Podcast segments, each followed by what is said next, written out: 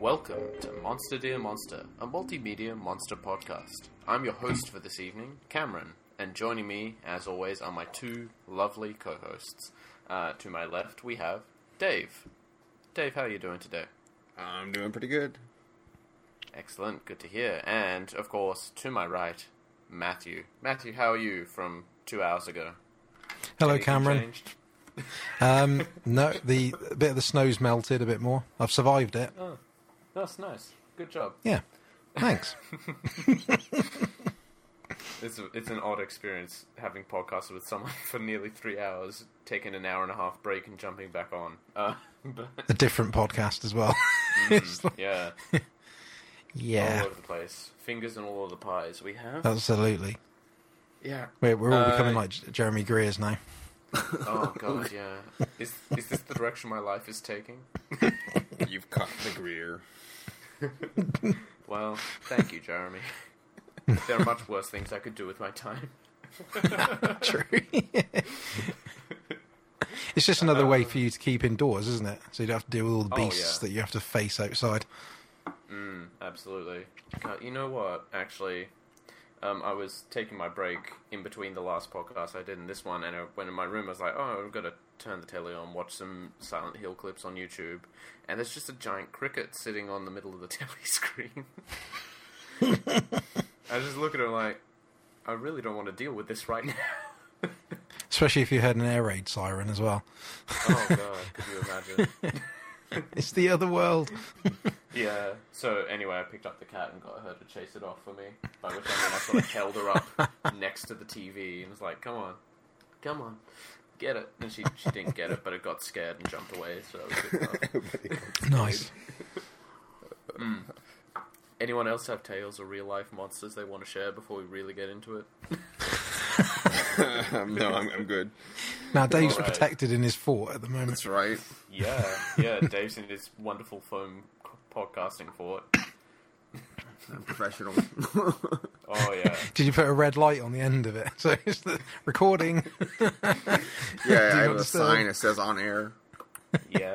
Oh, I need to get one of those. That would be cool. That'd be awesome. And that's next level. Yeah, that's when we get a Patreon or a coffee or whatever the cool kids do these days to fund creators they like. I think it's a Ko-fi. Patreon's gone the way of the devil. Yeah. The devil. Anyway, we are, as always, delivering a wonderful episode of Monster Dear Monster directly into your ear holes. And what better way to start off an episode than with our customary yokai of the week? What a better way. Oh, I can't think of a better way, to be honest. And especially when there's two letters, you know, potential on this one. It's just, mind-blowing. This may be out of sequence, depending when this episode is released, but this week we're going to do F and G, because there's not a lot in either category. No, we're combining. We'll just wait for it to come back around. Yeah, it's F and G. we're gonna cover them all again eventually. Yeah. It's F for fabulous, more yokai, and G for great, more yokai on top of that. So we're gonna do the usual. Dave's gonna roll a die, hopefully vigorously this time. And we're gonna go. I don't know. It might be a little lethargic. Have you not got much room in your fort? There's I've got a couple inches of space here. So he's prepared. And we're going to roll a random die, and we're going to talk about a yokai. So with it in your fort, Dave, roll them. Ooh. Oh, it almost fell off the table. Yeah. 12. The Goryeo? Yep. Question mark on pronunciation? Yeah. It's better than I would do, so let's go with it. Yeah. Goryeo are vengeful Japanese ghosts from the aristocratic...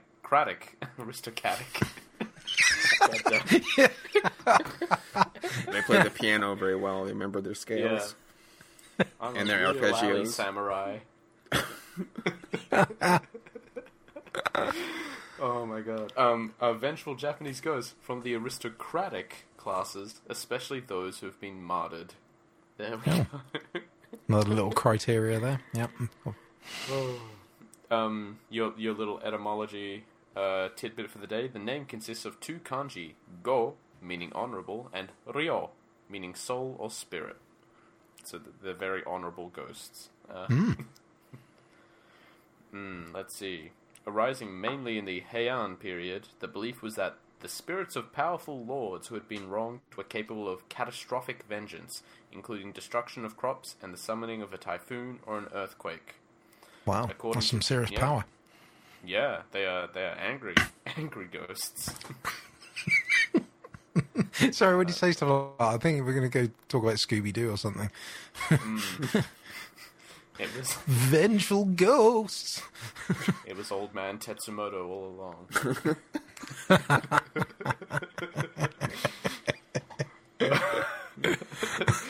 Oh god. According to tradition, the only way to quell the wrath of a Goryeo was with the help of a Yamabushi who could perform the necessary rites that would tame the spirit. Dave, would you like to tell us about Tenjin? Sure. That was not a very enthusiastic. I mean, yeah, why not? Dave loves his job. If I have to. You're just thinking about decorating your fort, aren't you? That's right. I was daydreaming. I was sidetracked. All right. So, an example of a Goryeo is the Shinto kami known as Tenjin. Government official Sugawara no Michizane was killed in a plot by a rival member of the Fujiwara clan. In the years after his death, the capital city was struck by heavy rain and lightning, and his chief Fujiwara adversary. Yes. I was thinking I want to say advisor, so it was just not rolling together in my head. And Emperor Daigo's crown prince. They shouldn't have. They split the paragraph there, and it looks weird. So, Emperor Daigo's crown prince died, while fires caused by lightning and floods destroyed many of the residences. The court drew the conclusion that the disturbances were caused by Michizane's angry spirit. In order to placate him, the emperor restored all of his offices, burned the official order of exile, and he was promoted to senior second rank. Even this wasn't enough, and 70 years later, he was elevated to the post of prime minister, and he was deified as Tenjin-sama.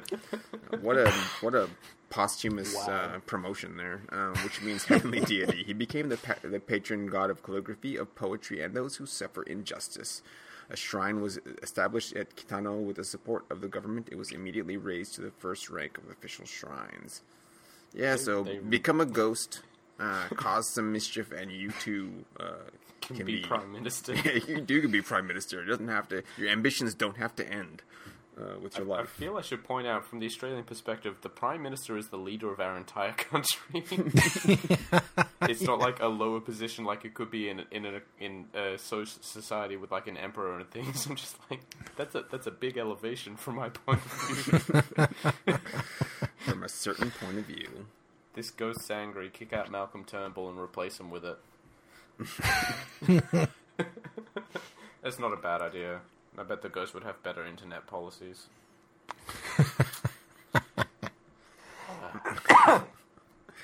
Wow, that was an interesting one. Yes, so I think that's the Goryeo. Goryeo. Yeah, just angry ghosts that apparently love promotion.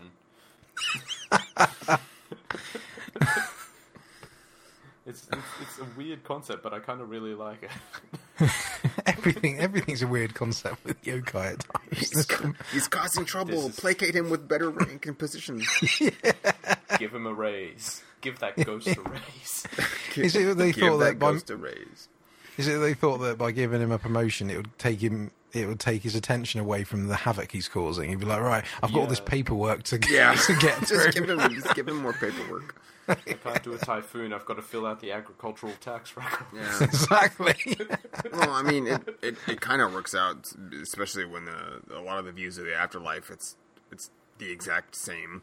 When you're looking at hell, it has the same, you know, bureaucracy, and everyone's stuck doing the same kind of positions, so... Oh, God. Yeah. Super, something to look forward to when you die. It's like more paperwork. I'm kind of glad I believe in the endless void. Sounds better than that. As long as the endless void doesn't believe in you.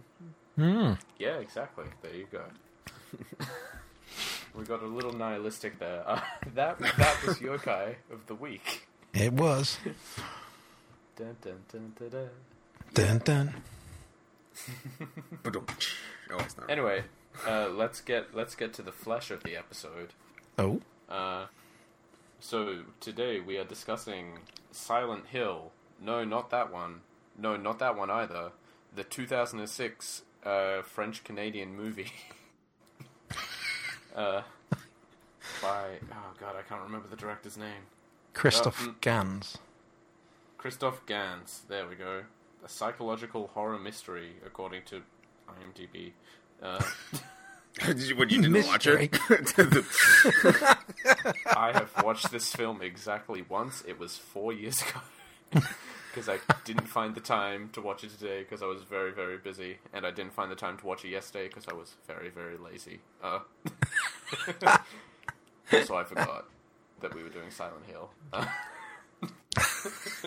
I think you mean Cameron. Silent Hill. Silent Hill. That was a damn good impression. It's very good, actually. Yeah. Is it brought it all back for you, Cameron? Oh, it's coming back in patches. I'm remembering a lot of razor wire and some. Yeah, that's effects. A good summary. Yeah. Razor wire. Yep. Yeah. Why don't you two give an overview of the film because I'm probably not the best person to do that. No, we want to hear your 4-year-old memory of the film. Okay, no, hold on. I'll give it a go and then you'll tell me how close I got. Yeah, do it. Go on, let's do it. Okay, so... The good part of an evil, dead little girl ghost is spat out in reality and adopted in an orphanage. And after several years has nightmares about Silent Hill and convinces her mother to take her there. Then... There's a car crash caused by a big man with no arms. A lot of stuff happens involving bugs and Pyramid Head. Colin comes out of the bathroom. I'm going through the events as I remember them in my head. No, that's fine. There are a lot of comes out of the bathroom. It's a good summary of that scene, okay? There are creepy grey children that sort of melt into ash when Silent Hill stops being so Silent Hill. Klaxon. Yeah. And then Pyramid Head de-skins the woman no one likes. And the congregation gets beaten up by the best power of all, which is barbed wire superpowers.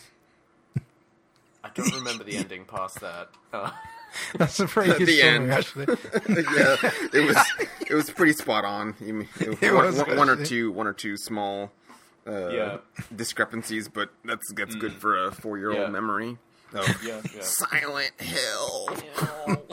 Silent Hill. Silent Hill. Oh my God. Okay, someone give a more coherent overview. No, I think you did it. That was pretty much what happens. Yeah. Okay, yeah. The film has mixed reviews. According to Metacritic's actual critic rating, it's got like a 30% or something, which is not great. However, its actual user average is higher. Forget how high. It's positive.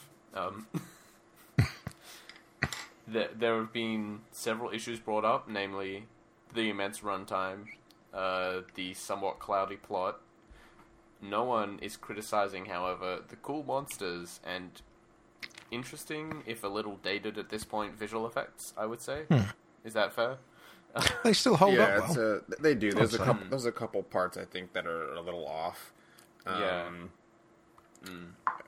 And then I think some of the issues that people might have with the film are due to the, like, it's not even post-production, it's in the middle of them working on the script and getting everything done, what they wanted, what the director wanted to do with this.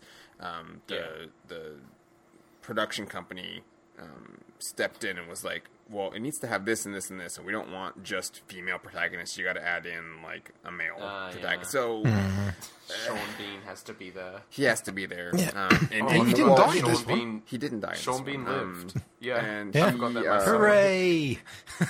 Well, he even lives in the sequel, which I forgot, and I thought weird. He had died. But he made it. He does. I guess, arguably, his fate is still to be trapped in Silent Hill, so I don't know if that's better than still okay, I guess, as long as there's food in the bathroom. Well, there's plenty of bathrooms. You just don't want to go in those ones with Colin's in there. Not with Colin. Colin left the bathroom. You're okay. Well, he went back in. He went back in. Got to reset the puzzle trap. Yeah, clearly.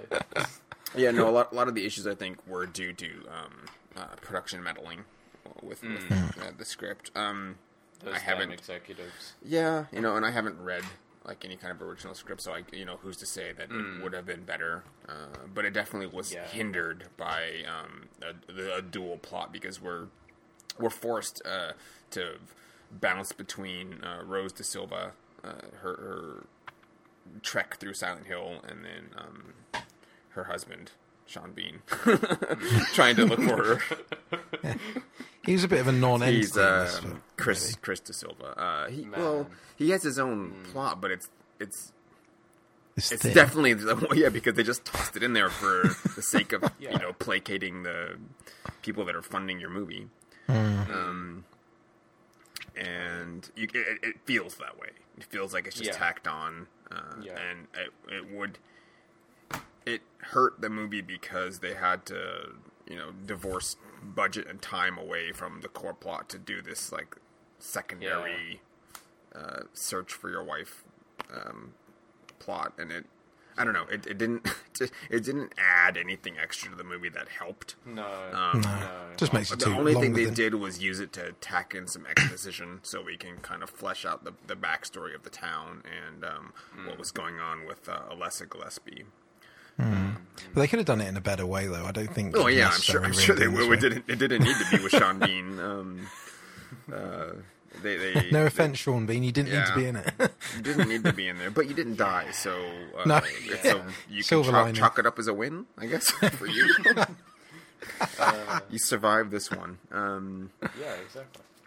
He's fine. Yeah, and what we lost out on because. They had to eat up runtime with him running around with the detective. We lose out on Cheryl and Rose making the trek to Toluca Lake that they would have done, and they would have organically discovered, I think, the history of the town or what they needed to find out that way. But they also were supposed to run into a bunch of monsters and either run away or battle them. So we. I guess lost out on more Silent Hill, which is a shame. It's a shame. They did a really good job with the creature effects in this, and especially a lot of it was in-house practical effects and just overlaid with some CG. But that works the best. Like that's the best, I think, melding of it rather than just relying solely on CG, which.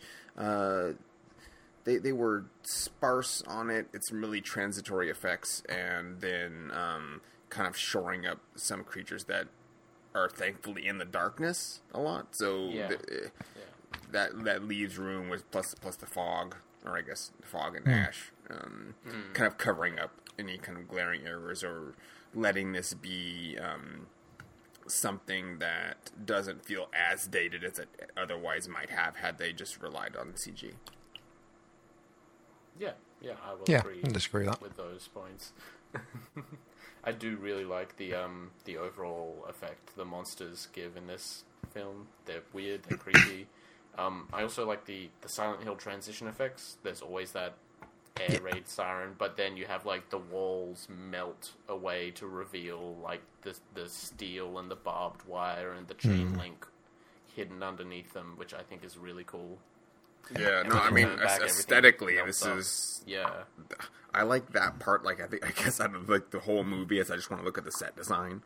Yeah. They had to build two sets for, like, everything, all the scenes. Yeah. They did the Otherworld / Silent Hill world, and then just, like, the sterile Centralia town sort of aesthetic. Mm-hmm. Which also looked cool. And I want to say they filmed. It's either in. I don't think it was Vancouver. It was. They filmed it in Canada, and they. It's just an actual normal town, and so people had to just stay in. So they're like, "Don't go to your windows. We're filming." So it's, they didn't. They didn't like shut down the town. They just closed off some roads and filmed while everyone's just in their house. So I think that's interesting. Yeah. That's pretty funny. You got to imagine that they had to edit out like a couple of kids that were trying to watch out their windows. They just turned them into porgs. Oh my gosh! all the gray children were actual kids. They just digitized. Wow, that's creepy. I mean, that's the thing with the film, that the actual bits are really well done. It's just a shame there's too much filler in there. It's actually, because I think as a film, it's actually a really good one. Overall, I always enjoy watching it. It's just that, like you said before, Dave, it's a bit longer than you think it's going to be until you go to rewatch it and think, oh god, this is actually, I forgot how much filler there actually is in it. Rewatching it yesterday, about 30 minutes that could have been chopped out, which is all of like the side Sean Bean plot. Because every time that happens, you're literally pulled out of the movie, and it feels like, well, am I watching this film noir or what? Which is also, it's not bad, but it just tonally it's different than what's going on with Rose and Cheryl. Yeah, I suppose it all. In contrast, it highlights the really cool scenes, but you know, I would say it highlights them, because even though you got put up with these scenes with Sean Bean, you're like, yeah, okay, get on with it. And then when you get to the cool bits, like with Pyramid Head and the Dark Nurses and Colin, you know, they actually, to me, they stand out a bit more. They do, but it makes it too stop and start. You're like enjoying it, and then it stops, and then you're okay, and then. You gotta wait again. Like, okay, just get back to the good part. It's like, just make it a shorter, spookier experience. Would have, I don't know. I still enjoy the movie, and I liked coming back to watch it again for this. But it definitely suffers because they had to add in like extraneous things to the plot. Yeah, and I think it makes it really disjointed. It's sort of slightly saved by that part when you meet Alessa or the Dark Alessa, and she's actually explaining the background. It makes it a bit easier, because you think it actually pulls it a bit more together. Yeah, I mean, that's all they needed to do was these few flashback scenes. Yeah. Because at that time, even towards the end of the film, I think at times you're thinking, hang on, what's this about? What, you feel like you're missing a few key bits. And like I said, it does obviously come together when you hear the full story. But I think because you're so distracted with filler, it sort of takes away from the points you could probably be picking up in between. But yeah, I don't know. I wanted to see like a director's cut of this, and then there's not gonna. I mean, there isn't one, because he had to film it this way. There is some lost scenes that they were able to put into the special features for the Blu-ray and the DVD release for this, and there was just there was budgeting issues, and there was scenes that they wanted to do or started to do, but then basically ran out of money because of all the extra shooting they had to do. Yeah. And especially since a lot of it was on location. But the dance choreographer, who I believe also portrayed Red Pyramid. Like, he just ran out of budget to pay him, so he had to like leave. And they had more scenes with the dancer that's portraying the armless man. Yeah. Who, because of the way the costume's on him, he can't see anything. Yeah, he's just literally in like a latex suit with a tube coming out the back so he can breathe. And he was given specific directions to how to like behave, and with the choreographer gone, they weren't able to do that. So I guess they still tried to film a couple more scenes with that figure, and it just didn't work because he wasn't being able to give the proper direction.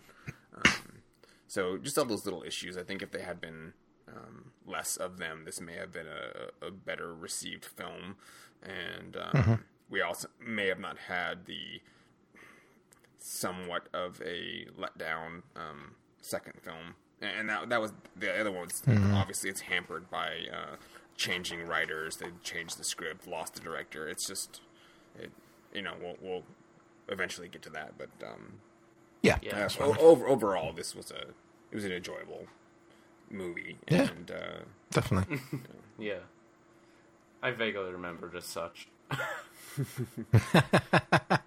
glad it's all coming back, Cameron. I should watch it again sometime this week.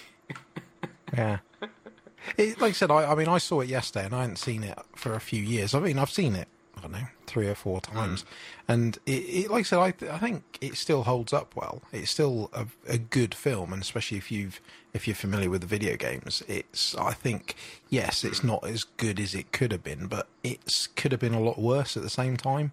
I think luckily it was understood, especially with the monsters and the actual otherworld and that side of things. They portrayed them very well. It is a very creepy movie, just like the game is. So they've done well in that sense. It's just like me and Dave were saying, it's just full of just too much filler at times. But, it happens. And I mean, it definitely helps that the director is like a super fanboy for Silent Hill. You can tell. And his ambitions of what he wanted to accomplish with this, I mean, obviously they weren't as realized as even he would have liked. But his love for, I think, the franchise definitely shows through, and his understanding of what the tropes and the things that make Silent Hill what it is aren't lost. This is one of the more successful, maybe not monetarily, but like realized video game adaptations, in my opinion. I wouldn't disagree with that. Definitely. Yeah. I think what's quite good is he doesn't. I think because he understands it, he's not using stuff for the sake of using it, which I think some of the Resident Evil movies come into that category where the I don't even think it's some. I think it's probably all of them. Probably all. I'd say probably all of it. Where they're everything in there that is just having it in there for the sake of having it. Going, we haven't used that yet. Oh, let's shove those in, and without any real proper understanding and context. Whereas I think at least in this movie. Everything, things aren't overused for the sake of it. Pyramid Head appears a couple, only a few times, but everything he does is wow. And the nurses, Colin, they're not overused. Which is good. No, they're not, and that's what one of the downfalls that we'll find out with the second film is they just started tossing this, that, and the other, and it's too much. I don't know. Mm-hmm. Anyway, so we ran across, I guess, the the armless man. What do you want to call him? The armless man, who is the film stand-in for the lying figures in Silent Hill 2. Because this movie really is sort of a melding between concepts in number 1 and number 2, the video game. Yeah, definitely. That's the. That's the first creature that's encountered, and in Silent Hill 2, the first one you run into, as far as I recall. Yeah. I think. They played with some of the tropes with the radio or the cell phone. I thought that was cool, and I wish they had leaned into it a little bit more. I agree. Yeah, because they're showing that it has a function, and then kind of don't. They just forget about it. I think that's what happened. Or there's just too much crazy stuff going on. I think they would have leaned into it more had the original plan of Rose and Cheryl going around Toluca Lake. occurred, you know, they would have used their radio and phone respectively to maybe avoid encounters with these things that are basically just bullet sponges and an excuse to use up any of your weapons. Yeah. I don't know, I really like this guy's design, though. Yeah. It's straitjacket-esque, but it's completely just lacking the arms and just with a really big, bulky torso. And that the leg pose they've got on the pic. He's got really big thighs, isn't he? Yeah. They're sort of bowing in slightly as well. All chest there.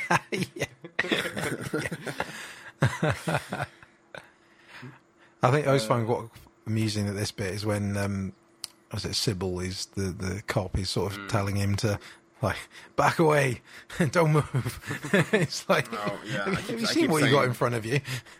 I keep saying Cheryl, that's what I'm meaning. Sybil, yeah. Yeah, Sybil. Yeah. Bennett. It's Officer Bennett. Yes, Officer Bennett, that's it. Yeah, it's just I always find it amusing where she's sort of like, stop what you're doing. It's like, can you not see what's in front of you? Yeah, your weird, terrifying bondage monster thing. This chest mouth that spews acid. Yeah. Which burns her helmet. And her jacket. Yeah. Yeah, oh yeah, and the jacket. Somehow not her face. So. Yeah. It's because she's wearing sunglasses. It helps. She caught them with big aviators. Yeah. Yeah. There is some theorization on the potential symbolism of the creature as well. You know, thinking that it might represent Alessa Gillespie's hospitalization, you know, all disoriented, all sort of tied up, in her case with bandages, but in this case it's just kind of armless, sort of disoriented. I can see that, but it's a bit of a long shot, isn't it? Yeah, well, it's not officially confirmed or anything. It's just no. I think the community's musings. That's what everyone kind of came up with. The only official stance on the monsters in general are from the director, and he's saying that they all of them are forms of punishment inflicted upon the townspeople. So something they had done. That's what it relates to. Some form of what they had done wrong to Alessa Gillespie. Yeah. Which, not sure exactly what this would be, but yeah. Yeah, I don't know. The best reach is its symbolism, you know, her own torment that she's in. Yeah, yeah. But there's a lot of them. It's a nice long shot we get of them. In the sort of stumbling construction junkyard thing, they just kind of pop up in the hills, and definitely says, "Don't go that way. You don't want to go over there. Too many enemies. Do not go that way." Yeah, cool. Shall we continue on in alphabetical order? Yeah, sure. Because that means that dear Colin is next. Yay. Oh. Everyone's favorite. So the best and the worst. Yeah, he is damn disturbing. Really evocative design, but yeah, super disturbing. So it's just a regular guy, but he's got like razor wire / just general filth kind of spewing out of and covering his eye sockets. And his legs have been bent back with his feet tied together just behind his head, and he has to sort of crawl like that, which is really creepy. He moves kind of jerkily. Yeah. He creeps me out, this guy. He really does. Yeah. It's, the fact he's found in the toilet, he's all hung up, and just the noise he makes as well. Well, he also doesn't stop licking. It's disgusting. Yeah. He's vile. And then, obviously, when he he's in as part of the other world, and he's like, his hand goes on the wall, and you see it all infecting up the sides. It's It's creepy. Yes, he's the opposite of a janitor. Yeah. Yeah, he mucks it all up. Very much so. He's mucking everything up, summoning bugs. Yeah. Yeah. But he is sort of a specific case of that punishment from Alessa, because he was a pedophile who molested her, and so got terribly, terribly punished, as, you know, I'm not going to disagree with that. I don't think anyone will disagree. No. Yeah. Apparently, the janitor monster's appearance is specifically made to resemble someone whose body has been eroded by venereal disease. So that's fun. Yeah. The barbed wire that ties his feet to his head forces him to crawl against his genitals at all time and makes any sort of sexual action impossible. Also fair. Yep. Yeah, it's just such a weird and creepy design. Oh, it really is. And it's also really simple as well, because it's just a dude tied up in a weird position. But it's his movement and mannerisms. That's what makes him creepy. Yeah. It's like Dave said, it's the licking and the noises he's making. It's not. It's so unnatural. That's why it's combined with the way he looks. Yeah, creepy. Yeah, yeah. Oh. Sorry. I'm just looking at that. I'm looking at that GIF on the website and just him crawling. Yeah. It's just, it's vile. No bueno. We say no to Colin. Good design. Good guy? No.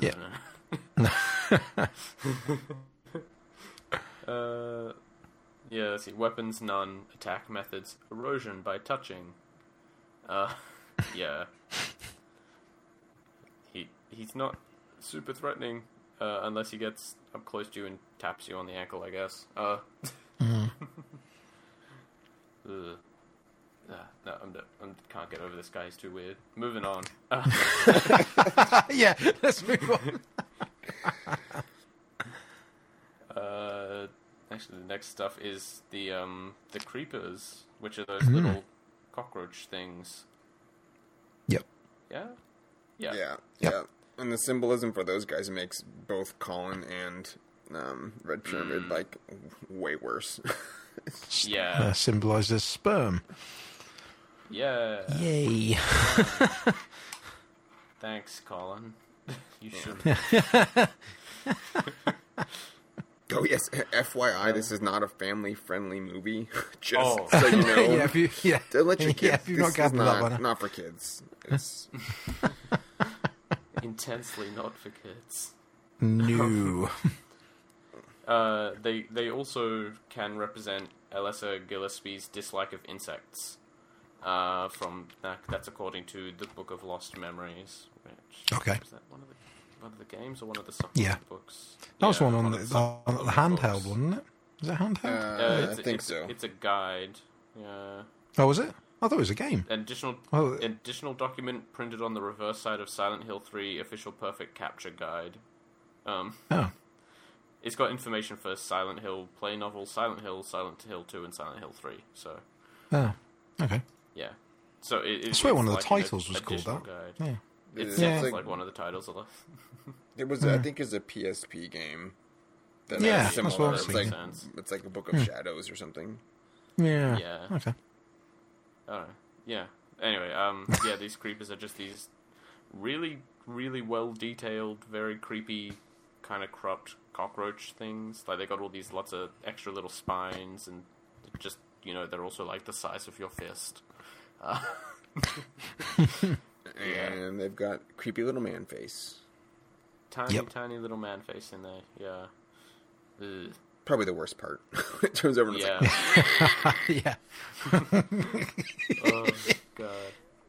Yeah. Oh. I don't want to have to deal with cockroaches now. I'm going to flip over a cockroach one day. It's going to have a little man face on the bottom. Silent Hill! Oh my god. These things are definitely creepy, but they're used really well. They move really interestingly, especially when involved with Pyramid Head and the likes. Yeah. That scene where he just kind of appears in the background on a wave of them was pretty cool. Very creepy. And yeah, no. That summarized everything. Yeah, no, sorry. I just saw the gif of the one on its back writhing around and yelling with the little man face. I'm just like, oh, yeah, there he's going. Actually, you know what it is? It looks like something from like a Dark Souls game. It does actually, especially on that. To, like, the Tomb of the Giants or something. Yeah, good point. Instead of the skeleton dogs. Yeah, I mean, according to this, they're supposed to symbolise or represent the local religious cult, aren't they? As a swarm and taking out everything in their path. So yeah, that's quite. I can see that as well. And Christophe Gans says that for the film, they are the memories of people killed by Alessa who are trapped in monstrous insect bodies to punish them for their sins. Yeah. In a scene in which Red Pyramid stabs through a door at Rose and Sybil, the creepers represent sperm entering the vagina of a rape victim. Ooh. Okay. Symbolism that we didn't need to know about to enjoy the film. No. Okay. This is one of those ick factor films in a big way. Yeah. No. Like nothing in this is that you're going like, oh yeah, that's just cool for cool sake. No, on purpose, like designed all these things, and it's more effective. In the long run, absolutely. But it also, when you're trying to break it down, it's like, okay, great. Yeah, I'm kind of glad my grandparents stopped listening after the first couple of episodes of the show. Oh, man. Not grandparent friendly. See, that's why Dave builds a fort. No. So they don't hear him. Yeah, protect himself. He's not soundproofing for recording. He's soundproofing it from them. That's right. Oh dear. Yeah, we deal with the heavy stuff here. Yeah. Yeah. Yeah. And moving on, The Dark Nurse, I guess. Yeah, I love these. These are cool. Again, very creepy. Especially if you don't like getting your shots. I think there's something really, when something like these where you have a creature where it's part sexualized, because obviously the way they're dressed and short skirts and a lot of cleavage on show, but then you've got the creepiness with it. I think it hits too many different points. I think there's obviously it's done for reason, but I think that when you've got a combination of that, it's very unsettling. Yeah, I was as a tiny aside. I was at a comic convention years ago, but there was two cosplayers dressed as nurses, and it was like spot on perfect. Latex applications paint. I mean, they looked like the extras had stepped out from the movie. Probably one of the coolest and also, again, I guess disturbing cosplays. Luckily, it was not foggy and pretty bright in the convention center, so less confusion of being a monster having stepped out from a film or a video game. Yeah, yeah. Very, very well done. And I think there's a group of women that go to the convention circuit and stuff, and I don't know if they're around anymore, less popular, but at the time, maybe like 2010 or so, it was sort of like the Stormtrooper unit that goes around and does a lot of the conventions that way too, but there's a Silent Hill Nurses troop. Yeah. That is incredibly weird. Yeah. Yeah. For the love of cosplay, I guess. These monsters are very cool. They're sort of light sensitive in the film. They also move, again, very creepily. They're just kind of bending all kinds of different directions, jerking around, cracking. Yeah, they're just made of nothing but like stiff joints.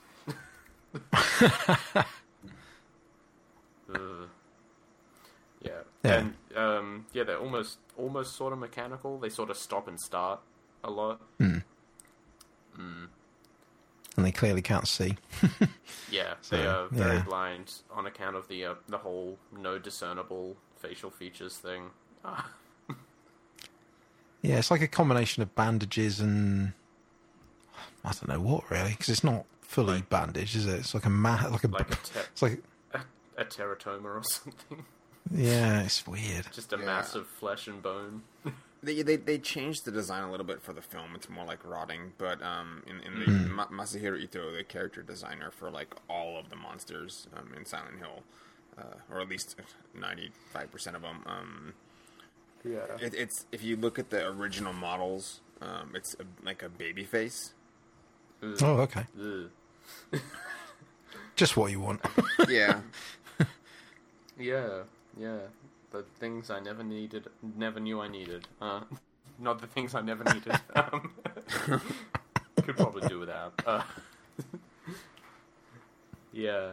No, these guys are very cool. Like you said, very obviously blind, which in the film they just kind of mostly end up cutting each other up more than anything. Yeah. I like the way Rose deals with them in the movie. It's quite cool. Where she's causing them to basically slit each other's throats and take each other out. But yeah, it's cool. And obviously, the symbolism definitely is linked to the nurse that you see later in the movie as well.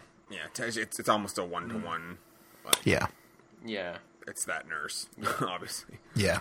Yeah. Lisa. Yeah. Their lack of faces could mean that Alessa never became close to any of the nurses at the hospital and that they were essentially faceless to her. Mm-hmm. Yeah. This is a symbolism bit. Yeah.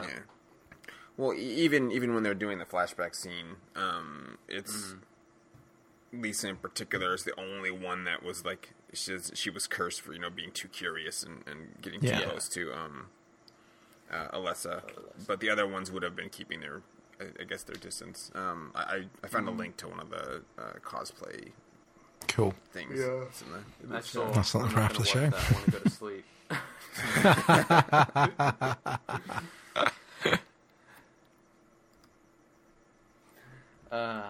It's not too much more about them. They're just a very cool design and very well acted, / affected overall. Mm-hmm. Yeah. Well, it says, look, in the obviously what I said earlier about them being sexualized, it's sort of Alessa dragged them into the other world and turned them into monsters. This could be why the nurses appear somewhat sexualized, showing off a little cleavage as symbols of womanhood and femininity, which is one of the core themes of the film. So, yeah, definitely all links into it. Yeah, well, and there's just something creepy about them. All of the, according to the director and then some of the stuff in the character designers, all of them. The monsters are dependent on the person that's in Silent Hill. Like they change according to perception of who the I want to say victim, but whoever the person is that's observing them is going to be. The monsters themselves are drawing, I guess, their form from your personal demons, dreams, all that kind of thing. So. That's also why Red Pyramid and Colin and everyone like they're hyper versions of what the problems that these women encounter in the men in their lives, especially the particularly horrible ones. Yeah.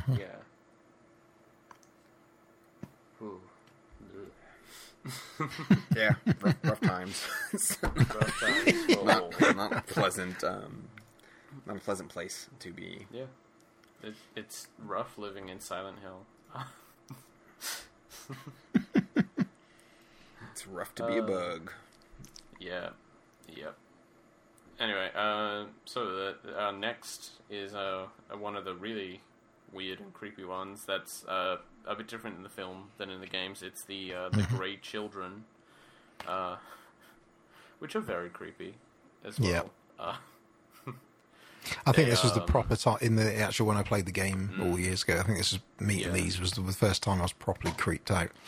Oh, yeah. They're just, kind of weird. Oh. They just want a hug. Yeah. They just want a hug.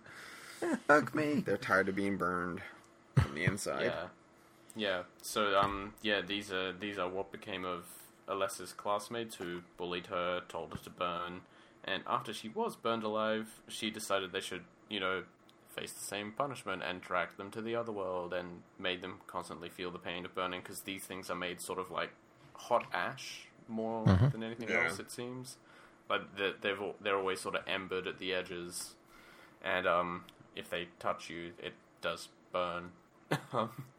They are hot, on fire, and I don't know, they're really creepy because kids are creepy. Yep.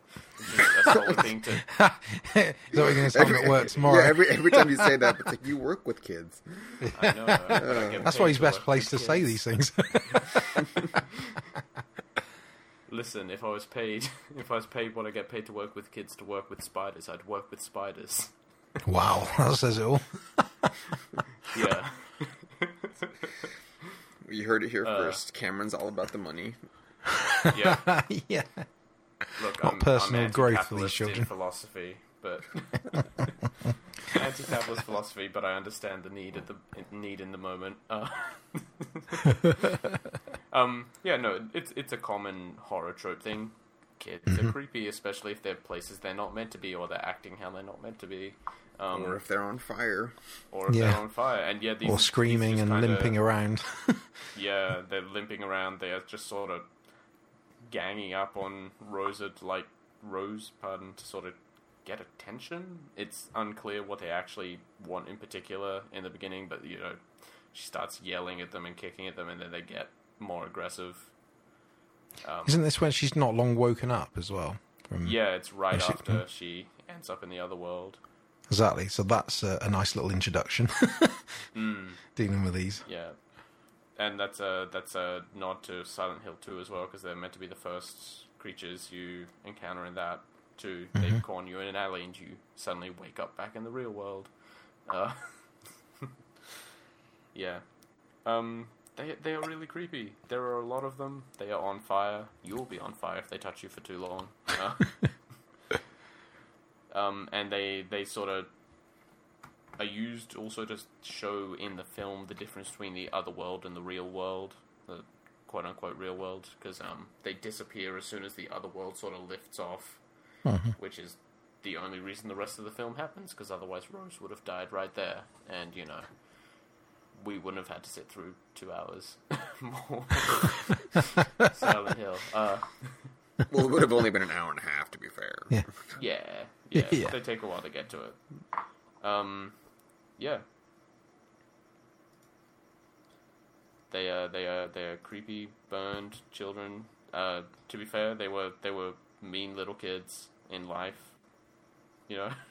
Bullying and ostracizing this poor little girl whose only sin was to be born with horrific magical / weird psychic powers. I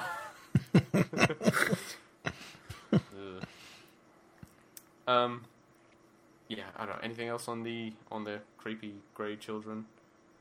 No, they're creepy. No, I think that's it. That covers it. Cool. Yeah. Well, we like using the adjective creepy on this episode. Everything's creepy. Everything is real creepy. In that case, we have the famous Red Pyramid, or Pyramid Head, who is sort of the iconic Silent Hill monster. You really, the most instantly recognizable one. You're not going to mistake him for something from any other franchise. That's for sure. Even though they try to sort of copy the idea slightly in the Resident Evil movies, when they, or in the games where they've, in the later ones where they've used those sort of, I can't remember what they call the ones with sort of big bags over their heads and big axes and such like. Oh, like their executioner type ones. Yeah. That looks like a blatant rip-off. Leave it alone, Resident Evil. This is Silent Hills. Oh man, could you imagine a Silent Hill in the Resident Evil 7 engine? Yeah, no, that would be amazing. Well, it almost happened if they hadn't bloody cancelled it. It almost happened. Yeah. Thanks, Konami. Yeah. Yeah. It's more profitable to pachinko it up these days, I guess. Yeah. That's the real monster here. Konami. Oh, okay, I thought you meant Pachinko. Konami and Pachinko both. The other world klaxon goes off and the Konami offices melt away to reveal just one giant Pachinko machine. It's not even a klaxon, it's the sound of, like, the Pachinko. Oh, no. It's when you win, it's ding, ding, ding, ding. Ding, ding, ding, ding. That'd actually be pretty creepy, I'd be into that. But it's never gonna happen. Konami wouldn't allow an Easter egg like that, I'm pretty sure, in one of their games. Anyway, yeah, Pyramid Head. You probably know him already just from saying the words Pyramid Head. It's that boy. He's got that towel around his waist, that big, bare, muscly chest, those glistening pecs, that giant metal thing on his head, and that big, big butcher's knife. That is the most impractical weapon you could think of, which is why he drags it around all the time, because he can't be bothered to lift it. He is real brutal in this film as well. Mm. I really like him. There's something in the games. He's always super slow and deliberate, and he just takes a step and there's a pause, and he takes a step and there's a pause, and he's just that sort of inexorable, unstoppable force in the games, which is what makes him terrifying. And they really got that through in the film. Like, he never moves super quickly. You know, he's always dragging that giant knife around, except for the occasions where he isn't, I guess. But, yeah, as I said that, I remember that one scene where he didn't have the knife, so, you know, sue me. God. Yeah, no, and God, it is ridiculous in this film. He is really creepy in just, like, his movements. He's got that sort of... He's doing the stop and start thing the nurses do, but he's doing it much slower. Like, he takes an action and there's a pause, and takes an action and there's a pause. You know, he turns around and, like, one arm is fairly loose and the other arm is just dragging this iron plank, basically. He was inspired by Cloud from Final Fantasy. He's like, I want to bust a sword. He was just the local weeaboo, and that was his punishment. I don't know what his symbolism in the actual films is, because you know, it's not what it is in Silent Hill 2. No, not at all. No. But the mannequins. I think the fan conjecture is that the scene in which Alessa is being, she doesn't really sacrificed, she's just being, like, punished. Burned at the stake. Yeah. When she's on being led to that punishment, there's a picture on the wall. No, I don't remember what it's like. Road to Suffering or something. I don't remember the name of the particular painting, but it has figures that are reminiscent of Red Pyramid on there. Yeah. And if she possibly has conflated that with what was going on and happening to her, and just put those two things, you know, well, a lot of the Silent Hill stuff is sort of that. It's ideas that you have, you know, put onto something else, and then that amalgam, you know, creates these horrific monsters. Yeah, yeah. Oh God. And there's a lot of, like, sexual violence in here. So yeah, absolutely. That's also why he's a stand-in for that. Yeah, the whole stabbing through the door of the two women while the creepers try and pour in thing. Yeah, I never have thought of that. You don't want to. No, I certainly don't. But then someone points it out, and you're like, yeah, that is actually makes a lot of sense. Yeah, it does. It's just would never have thought of that. I suppose it's a good thing. he also just pulls someone's entire skin off. That scene is amazing. Really, I know it sounds horrible, but it's just, it's done. It's so impactful when he just that. I mean, she's an annoying woman anyway. So not, but, not saying she deserves it. No, she's really annoying, but it's just.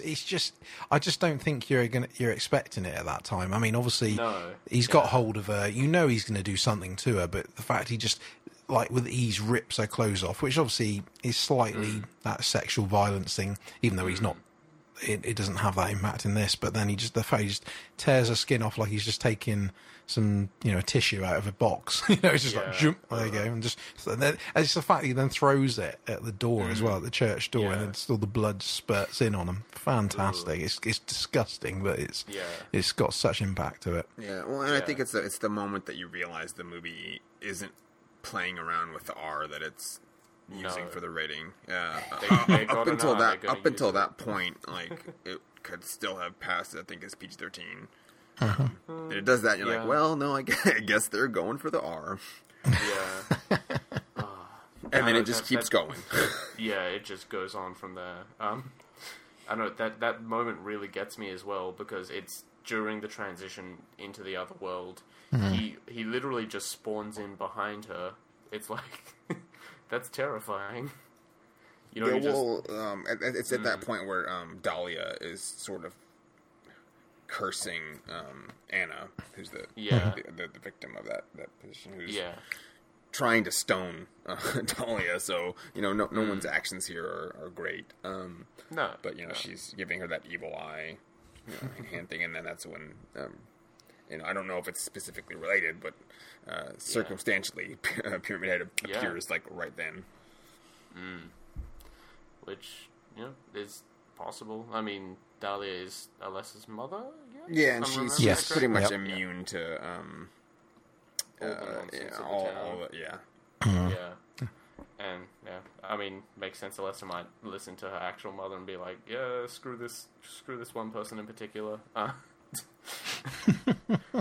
They get it really bad. I don't know. Yeah, no, Pyramid Head is really fantastic in this film, or I guess Red Pyramid is the technical term for him in this, but it's Pyramid Head. You all know it.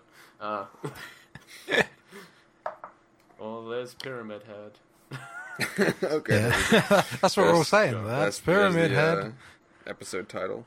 There's Pyramid Head. There's Pyramid Head. Yeah. No, but he symbolises the series, doesn't he? He is by far the most iconic character it's got, and he's just superimposing. I mean, I know we're not talking about the second movie, but I'm not sure where the sort of direction they take with him is a bit. It was unnecessary. It didn't need to be in there. And the character designer, who's in kind of his creative input on all the characters, is like. It's sort of that word of God, like they shouldn't. Yeah. You're kind of supposed to follow what he's doing there, because his input into the series is it's heavy. It's the same with Akira Yamaoka, who does all the soundtrack and the scores. Yeah. But Masahiro Ito, he created the character and it kind of had a specific use, and then he was done with it, and then everyone just kind of piled on the the fan bandwagon and.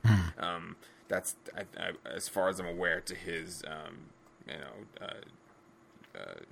I don't want to say derision is probably too strong, but he is in disagreement with the usage that it's been given past the usage of Silent Hill 2.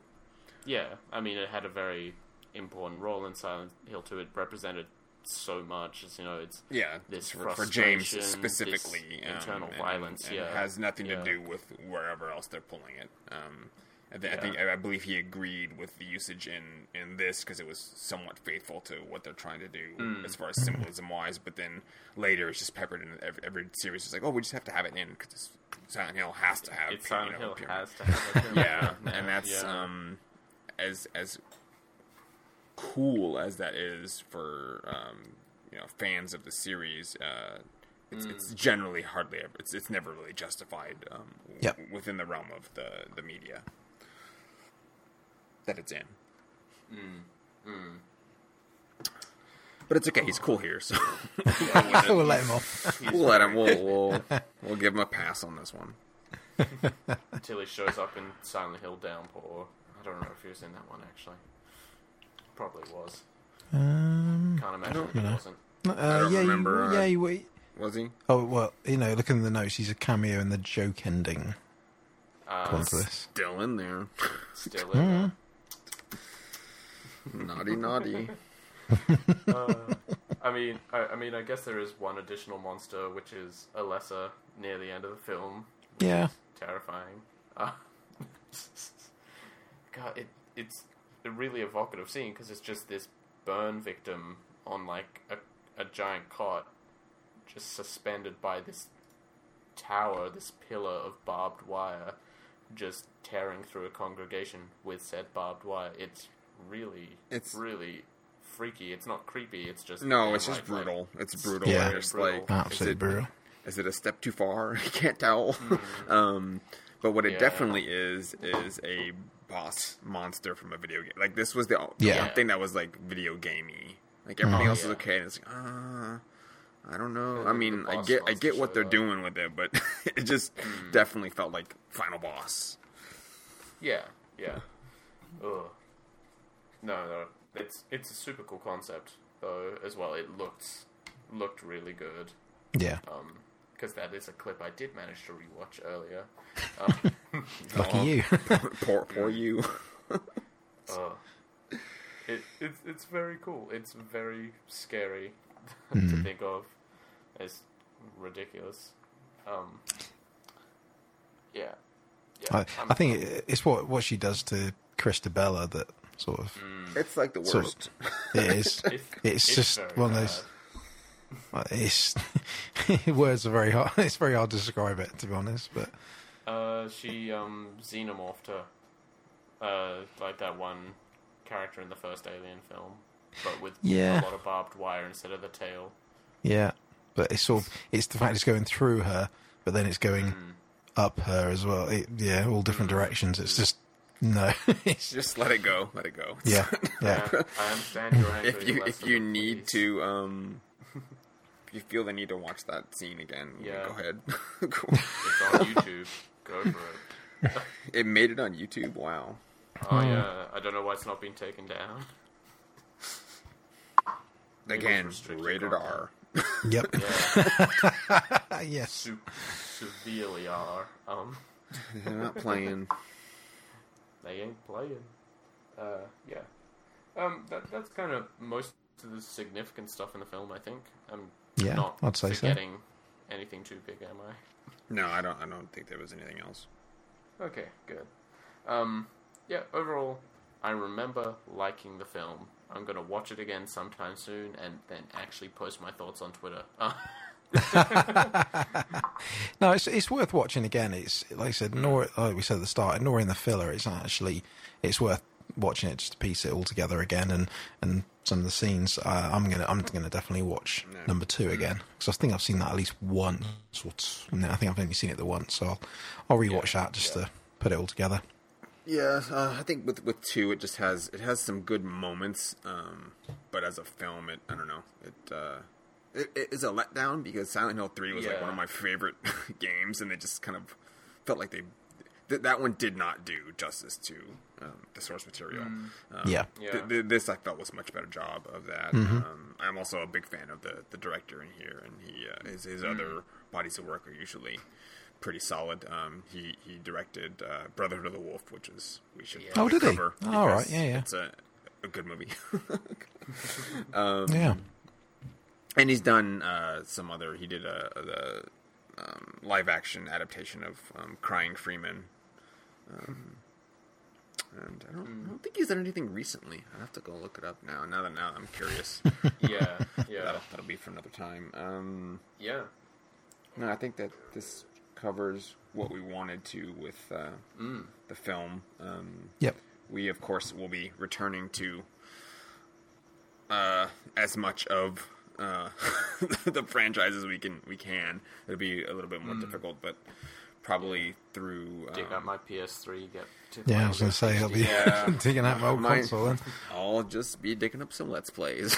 Refresher. That's a good idea. I've gone through most of the games, but that'll be maybe the quickest way to get through some of the material.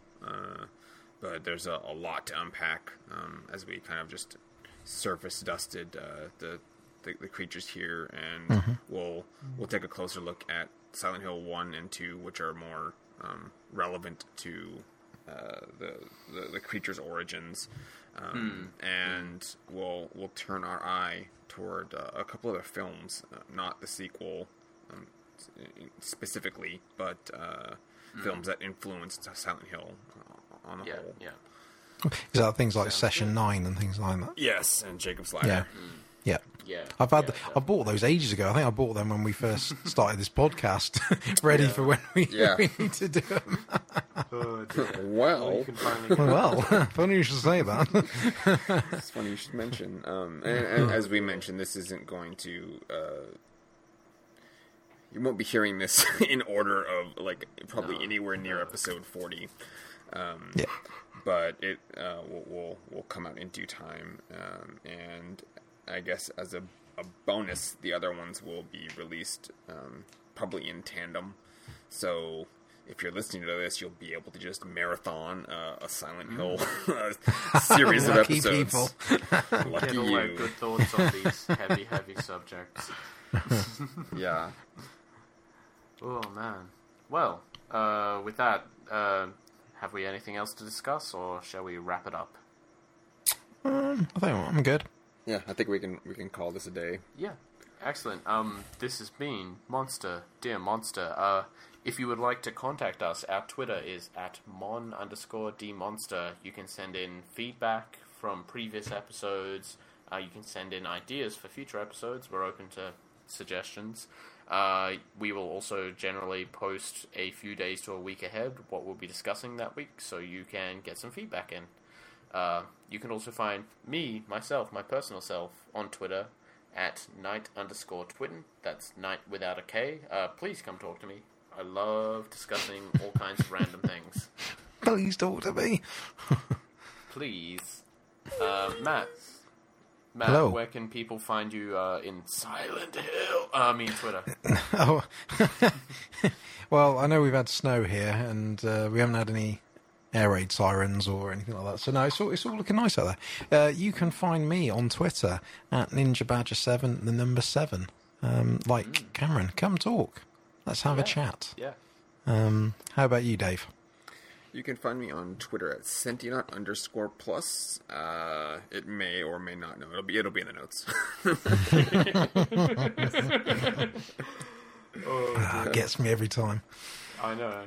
It's traditional at this point. Well, especially when I stopped saying it for 3 or 4 episodes on purpose. I was busy looking in the notes. Sure. Where is it? Yeah. Well, it was still in the notes, but I just didn't say it was. Oh, you fooled us. It was a trick.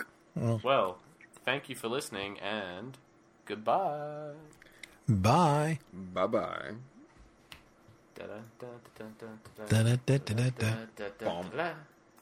Silent Hill. Silent Hill.